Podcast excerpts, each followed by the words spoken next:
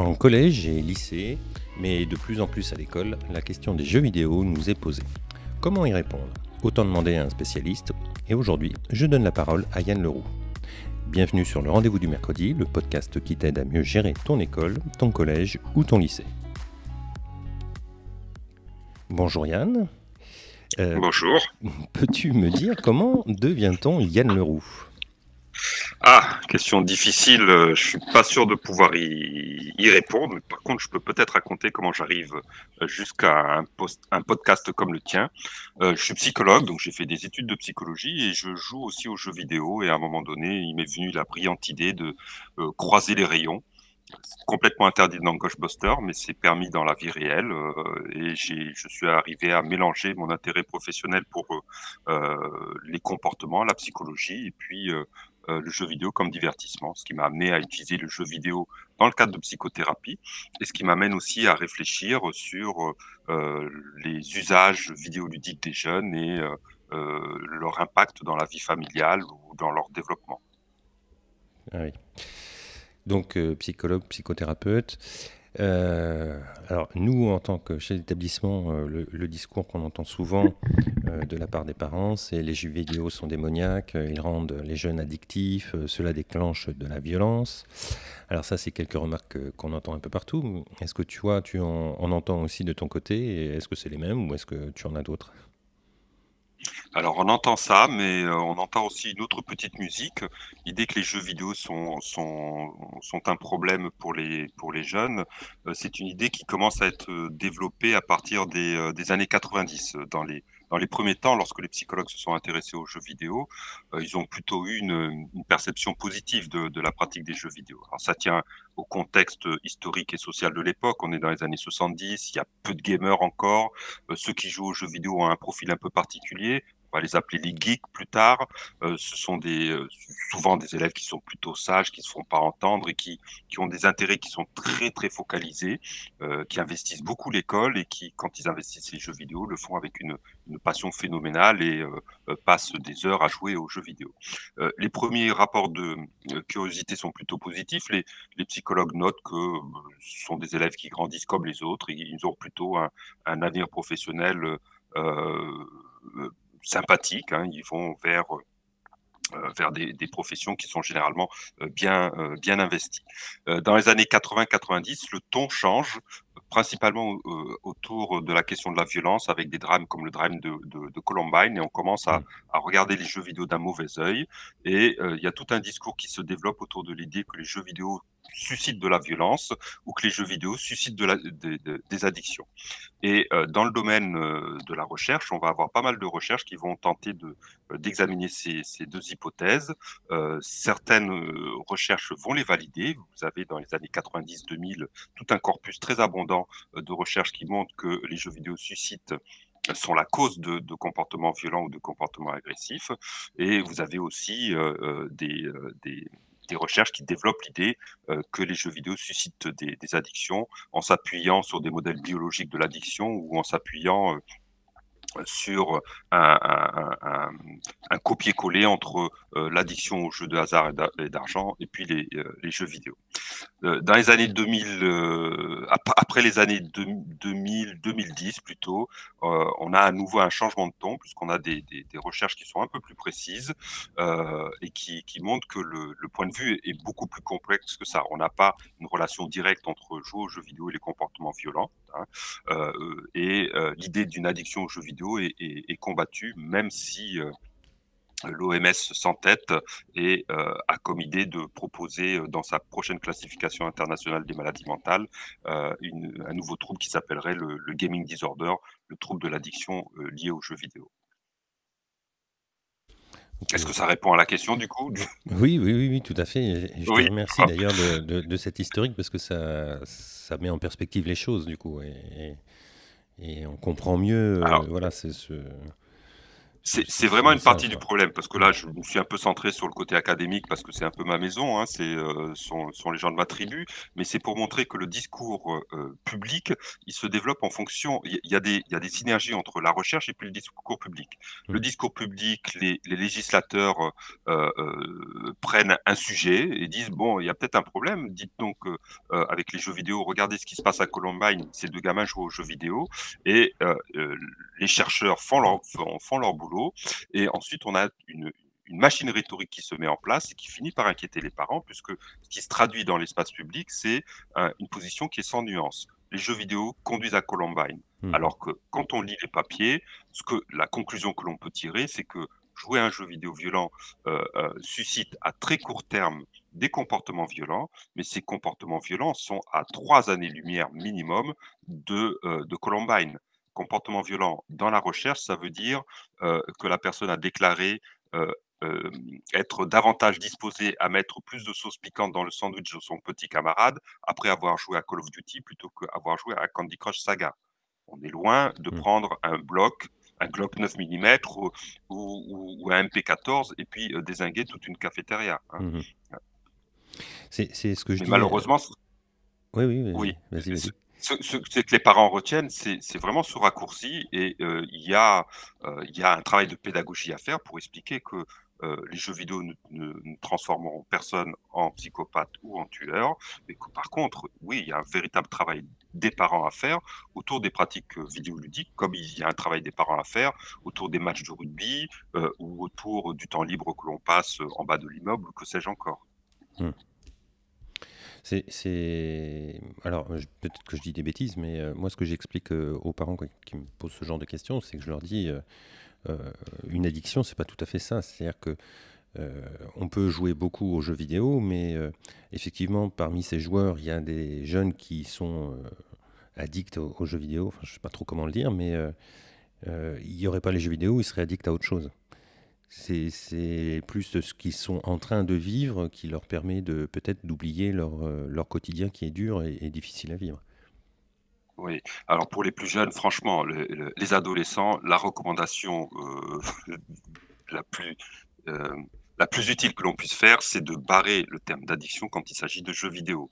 Pourquoi? Parce que tout simplement, ça ne permet pas de, de, de, faire la différence entre ce qui peut être euh, un mouvement du développement de, de la personne et une pathologie. Hmm. Quand on est adolescent, typiquement, euh, par définition, euh, on, on, on, a des intérêts qui sont très intenses, très focalisés et très temporaires vous avez des adolescents qui vont se passionner à un moment donné pour, euh, pour la Chine ou pour, le, ou pour, euh, pour, pour les mangas. Ça dure quoi 18 mois, 2 ans euh, Certains se passionnent pour la psychologie et en font un métier plus tard. ok mais, mais, mais souvent, ça, ça, ça, ce sont vraiment des, des, des, des feux de paille. Hein.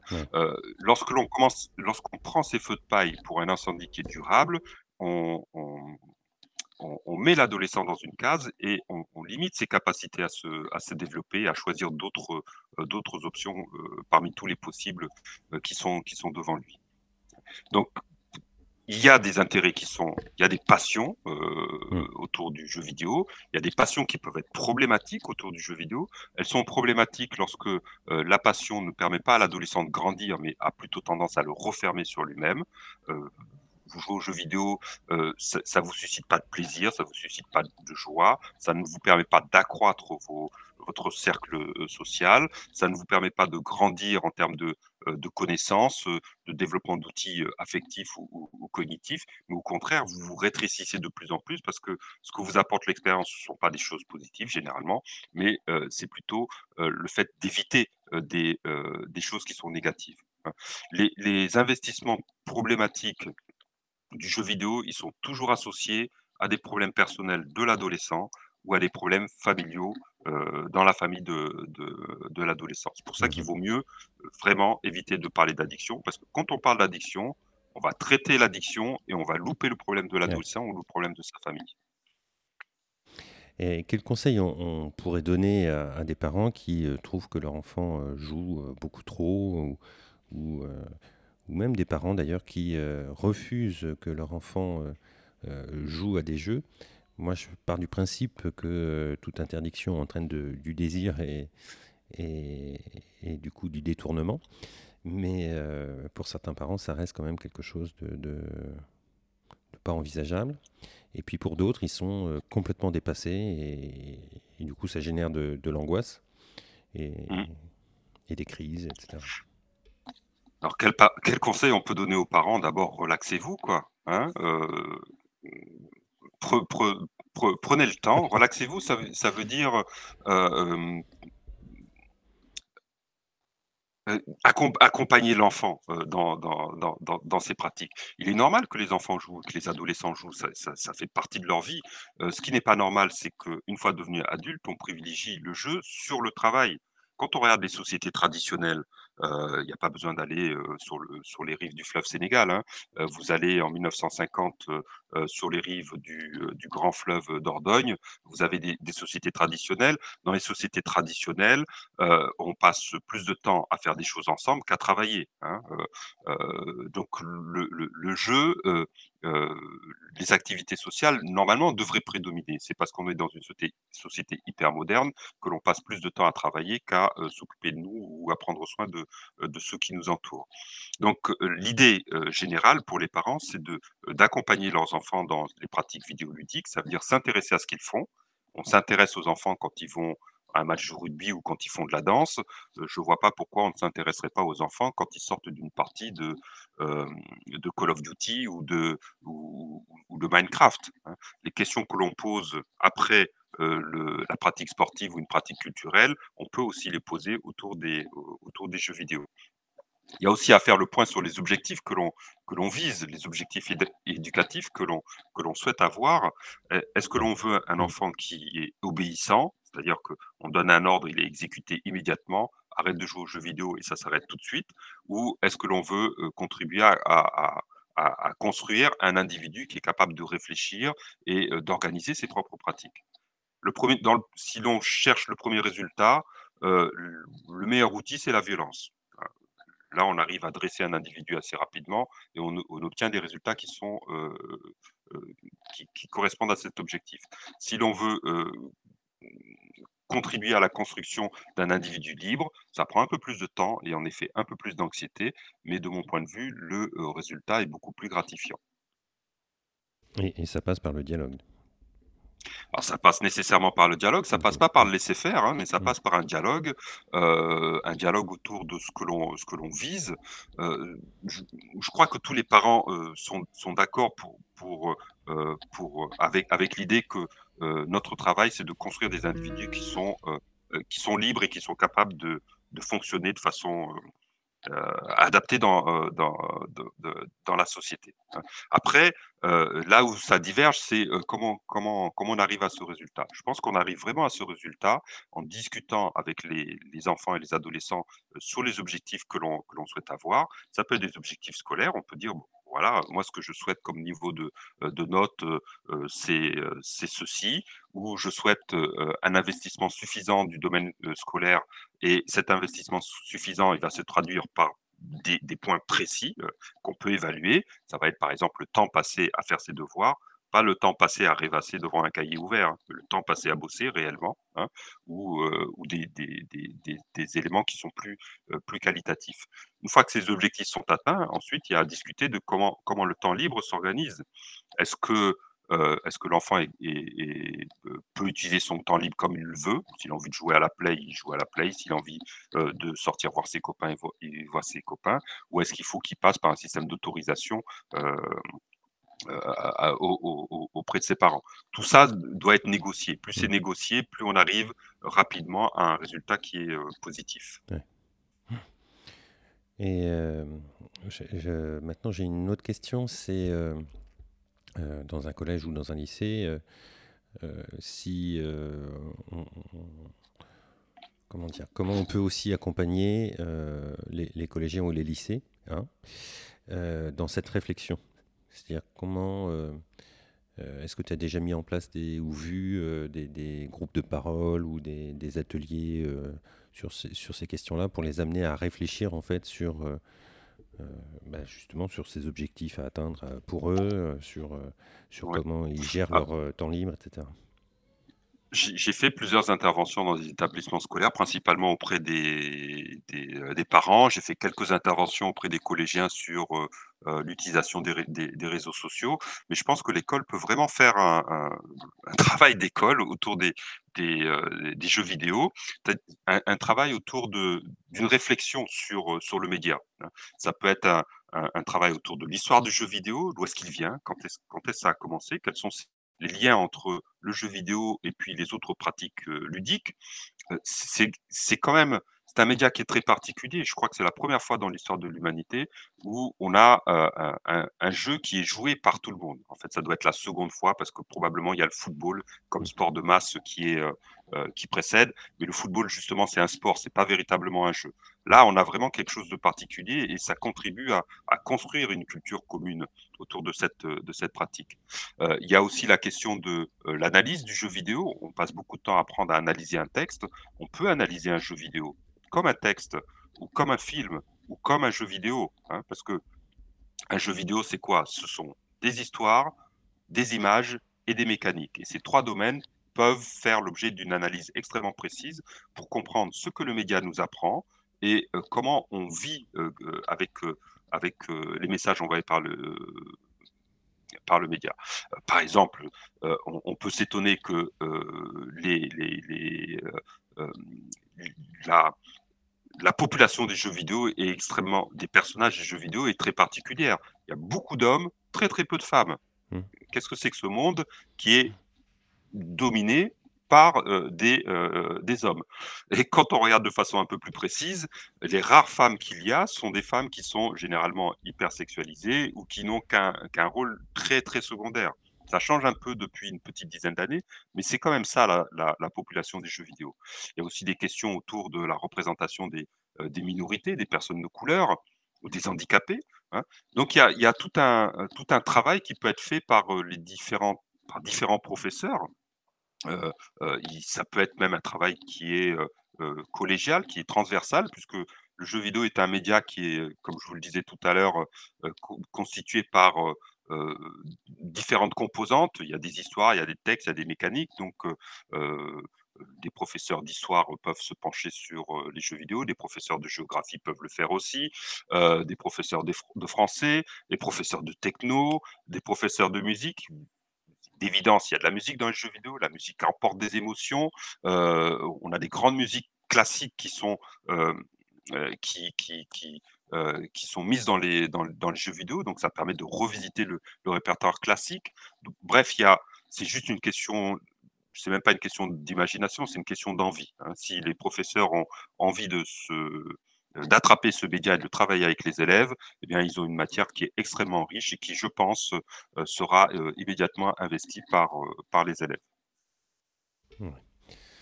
Moi, j'invite toujours les parents aussi à je compare ça aux livres, c'est-à-dire que je leur dis: «Bah, écoutez, heu, vous quand vous allez, heu, donner un livre à votre enfant, vous regardez ce qu'il y a dedans, vous choisissez même avec lui et cetera et pourquoi pas le faire, vous faites la même chose en général pour les dessins animés et donc bah, faites la même chose avec les jeux vidéo. Ne serait-ce que pour engager le dialogue et puis, aller voir un petit peu de quoi il retourne.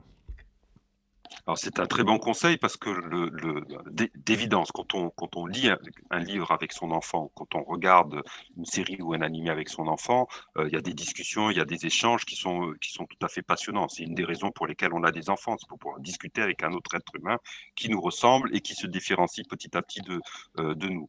Avec les jeux vidéo, on peut, heu, avoir un un investissement qui est qui est qui est qui est peut-être un peu plus important ou alors j'ai une vision trop, heu, optimiste des jeux vidéo, mais on peut jouer avec les enfants, hem, partager des parties avec, heu, avec eux, hein. Heu, si on n'a pas le temps ou qu'on a l'impression qu'on va pas suffisamment y arriver, on on peut au moins, oui, c'est vrai, s'intéresser, à l'expérience qu'ils ont vécue. Ça ça ça aide les enfants parce que ça leur permettra petit à petit de faire la différence entre ce qu'ils attendent d'une partie et ce qu'ils vivent dans la partie. Souvent, quand on commence une partie, on se dit: «Je vais tout casser», hein. Je commence une partie de League of Legends, OK, je vais faire des pentakills, en veux-tu, en voilà et heu, ça va bien ça va bien se passer. Boum, 2 minutes après, Ouais. ça se passe extrêmement mal et vous avez, heu, l'estime de que vous portez à vous-même dans les chaussettes. Et vous sortez de la partie en mode très énervé, ce qui a tendance à énerver vos parents et ce qui a tendance à pourrir complètement l'ambiance de, de la maison. On évite cet effet si le parent, au sortir de, de la partie, s'intéresse de façon authentique à son enfant et lui demande ce qui s'est passé. Qu'est-ce qu'il en attendait Qu'est-ce qui, qu'est-ce qui est arrivé Qu'est-ce qui aurait pu se passer différemment Comment est-ce qu'il peut améliorer ses parties Et tout ça, ça peut être fait en mettant le couvert. Et donc, c'est c'est gagnant-gagnant pour tout le monde. Et, d'ailleurs, ça permet aussi de comprendre que dans certains jeux, l'enfant ne peut pas s'arrêter. Euh, je, cherche le nom depuis tout à l'heure, mais euh, il y a des jeux où on, est dans une ligue, et si on quitte la ligue, euh, on peut se faire bannir de la ligue, et, du coup, là, ça devient très, très problématique. Alors, plus, précisément, ce sont des jeux comme League of Legends. Quand vous commencez une partie qui dure une demi-heure à peu près ou 20 minutes, euh, euh, si vous quittez la partie euh, au milieu de la partie, vous, vous, pénalisez vos partenaires de jeu et donc ils ont un bouton pour faire un report. Et si vous avez trop de rapports sur le dos, vous pouvez être banni pour quelques jours ou quelques semaines. Ok, ça c'est vrai. Mais c'est de la responsabilité de l'enfant de ne pas commencer une partie si elle doit être interrompue par la vie familiale. Une partie de jeu vidéo passe toujours derrière les impératifs de la vie réelle. Ça, je pense que c'est un, un, minimum sur lequel euh, il ne faut pas céder. Euh, d'abord IRL et ensuite le jeu. Euh, alors, il faut pas, faut pas le gérer comme un dictateur, hein, mais quand même, c'est un principe qui est, qui est, qui est général et c'est un principe qui va aider l'enfant à mieux gérer son temps de loisir. S'il n'a que 10 minutes, ben non, c'est pas la peine de, de, commencer une partie de League of Legends parce qu'il ne la finira pas. Hein. Il mmh peut pas commencer une partie de Con Crush Saga parce que ça, si, euh, il peut l'arrêter à n'importe quel moment ou de Hearthstone ou de n'importe quel jeu sur, sur, smartphone parce que ces parties sont beaucoup plus courtes. Et parmi les conseils aussi que je donne, c'est euh, de faire attention aux jeux ou euh, dans lequel, alors c'est souvent des, des, jeux sur téléphone ou tablette, où euh, tu peux acheter des vies, où tu peux acheter euh, des skills, où tu peux acheter des, choses. Euh, parce que j'ai vu une étude sur les jeunes adultes qui dépensent énormément d'argent dans ces jeux. je prends mon exemple, je, revois mon anglais avec Duolingo et dans, ce jeu qu'on peut considérer, je pense, comme un jeu, on peut acheter pour 5 ou 6, 10 euros voilà, des vies et euh, accéder euh, un peu plus vite à certaines, euh, à certaines choses. Donc ça, ça peut, ça peut être une problématique. Oui, alors ça a vraiment été une surprise dans le monde des gamers parce que traditionnellement, le gamer, c'est quelqu'un qui, c'est un try-harder, c'est-à-dire que euh, il va passer beaucoup de temps à faire et à refaire les choses jusqu'à maîtriser suffisamment le dispositif du jeu pour pouvoir réussir. Là, avec, euh, avec l'achat, avec le système d'achat, on, on, a changé un peu la culture du, euh, du gaming et c'est vrai qu'on achète du temps. Hein. Euh, il y a des jeux qui sont dont le modèle économique repose sur cela, c'est-à-dire que les game designers, l'éditeur de jeu, c'est que dans le jeu, vous allez avoir 95% des personnes qui vont jamais acheter quoi que ce soit et vous allez avoir une petite partie, 5%, qui va acheter de temps en temps. Et dans ces 5%, vous allez avoir une très petite minorité qui va dépenser des sommes vraiment très importantes. Le jeu est fait pour ces personnes-là. Hein. Euh, des sommes très importantes, c'est-à-dire que la personne va dépenser 60 euh, euh, ou 100 euros par mois hein, dans, dans le jeu. Il y a quelques personnes qui dépensent beaucoup plus, mais c'est vraiment une partie très infime. Tout ça pour vous dire pour que c'est une, euh, euh, c'est un, modèle de jeu euh, qui, a un peu contaminé le, jeu mainstream, mais qui, n'a pas. les, joueurs de jeux vidéo en général n'aiment pas tellement ce, type de dispositif. La question se pose pour, les plus jeunes, parce que les plus jeunes, souvent, n'ont pas la maturité pour réfléchir à tout cela. Hein. ce qu'ils voient, c'est s'ils tapent dans la carte bleue de, de, leurs parents, eh bien, ils vont pouvoir acheter tel, tel item, ils vont pouvoir euh, modifier telle arme, euh, avoir tel skin, etc. Et comme les enfants sont des enfants et que leurs leur dispositifs de, de freinage et de réflexion ne sont pas encore mis en place, eh bien la tentation peut être très très, très grande pour, par rapport à ça. Hmm. Là, il y, a, il y, a, deux choses à faire. Il y a d'abord la discussion et les interdictions très très, très explicite. On n'utilise pas la carte bancaire des parents sans leur accord explicite, jamais. Ça ne se fait pas. c'est interdit. Ça s'appelle du vol et, on ne vole pas ses parents, euh, on ne vole personne d'ailleurs. Et, la seconde, le, second dispositif, c'est que euh, les parents doivent organiser leur, euh, leur compte en ligne de façon à ce que ce ne soit pas possible. Hein. Si, si, vous enregistrez votre carte bancaire sur votre compte Google, vous facilitez les achats en ligne si votre enfant joue sur, sur, un, sur un compte Android, par exemple. Hein. Mmh Donc il y a vraiment ça, ça à faire attention. Et puis, il y a à discuter avec les, enfants. Euh, ok, ils veulent acheter euh, pour tant d'euros euh, pour avoir le skin qui va bien du, moment. Il y a des parents qui considèrent qu'il faut qu'ils travaillent pour avoir cette somme. Il y a d'autres parents qui vont dire eh bien, tu as de l'argent de poche, donc c'est toi qui payes. Et puis, il y a des, il y a des parents pour qui c'est complètement impossible et interdit. Tout ça me va, en fait, hein, du moment que c'est mmh. explicitement dit à l'enfant et que c'est dit sans, sans violence. Mmh. Ben, merci pour toutes ces informations. Je pense que ça, va, ça va nous aider, nous les chefs d'établissement, à avoir un autre regard sur ça, sur cette question. où est-ce qu'on peut te retrouver sur l'Internet sur euh, malheureusement ou heureusement un peu partout, euh, puisque je suis curieux, donc quand il y a quand il y a une nouveauté, j'ai tendance à m'inscrire. Euh, un, de mes campements de base, c'est Twitter, mais on peut le trouver aussi sur Facebook, Instagram, TikTok. je ne poste rien sur TikTok, mais j'y suis comme, comme observateur, ou sur, sur Battle.net, parce que je joue beaucoup à World of Warcraft. Ok, bah je mettrai les liens en tout cas Twitter. Et est-ce que tu aurais une, euh, une lecture euh, euh, qui, qui, te paraît importante à, avoir lu ou, ou, à connaître au moins? Bah, pour les, pour, les, les éducateurs, les, les, enseignants, il y a un livre qui est très bien qui s'appelle Dévoreur d'écran. C'est un petit livre qu'on peut trouver sur Internet qui a été écrit par Pascal Minotte, qui est un psychologue belge, et qui fait le point sur, sur toutes ces questions, sur les réseaux sociaux, sur, sur les jeux vidéo. Et je pense que ça permet vraiment d'avoir une vision assez, assez globale sur la recherche disponible et ça permet à partir de là d'organiser une politique éducative euh, basé sur les preuves, comme on dit euh, mm. aujourd'hui. Très bien, ben, merci pour cet échange euh, et, à bientôt, j'espère. À bientôt et merci pour l'invitation. Un grand merci. Un grand merci pour ton écoute. Je suis François Jourdain et chef d'établissement d'une école et formateur. On se retrouve tous les mercredis pour euh, partager nos astuces, nos expériences et rencontrer des personnes inspirantes. Abonne-toi sur Spotify, Deezer, Apple Podcast ou Tumult, bref sur la plateforme de ton choix si ce n'est pas encore fait. Je te dis à très bientôt sur le rendez-vous du mercredi, le podcast des chefs d'établissement parce que gérer une école c'est bien mais partager c'est mieux et ça rend heureux.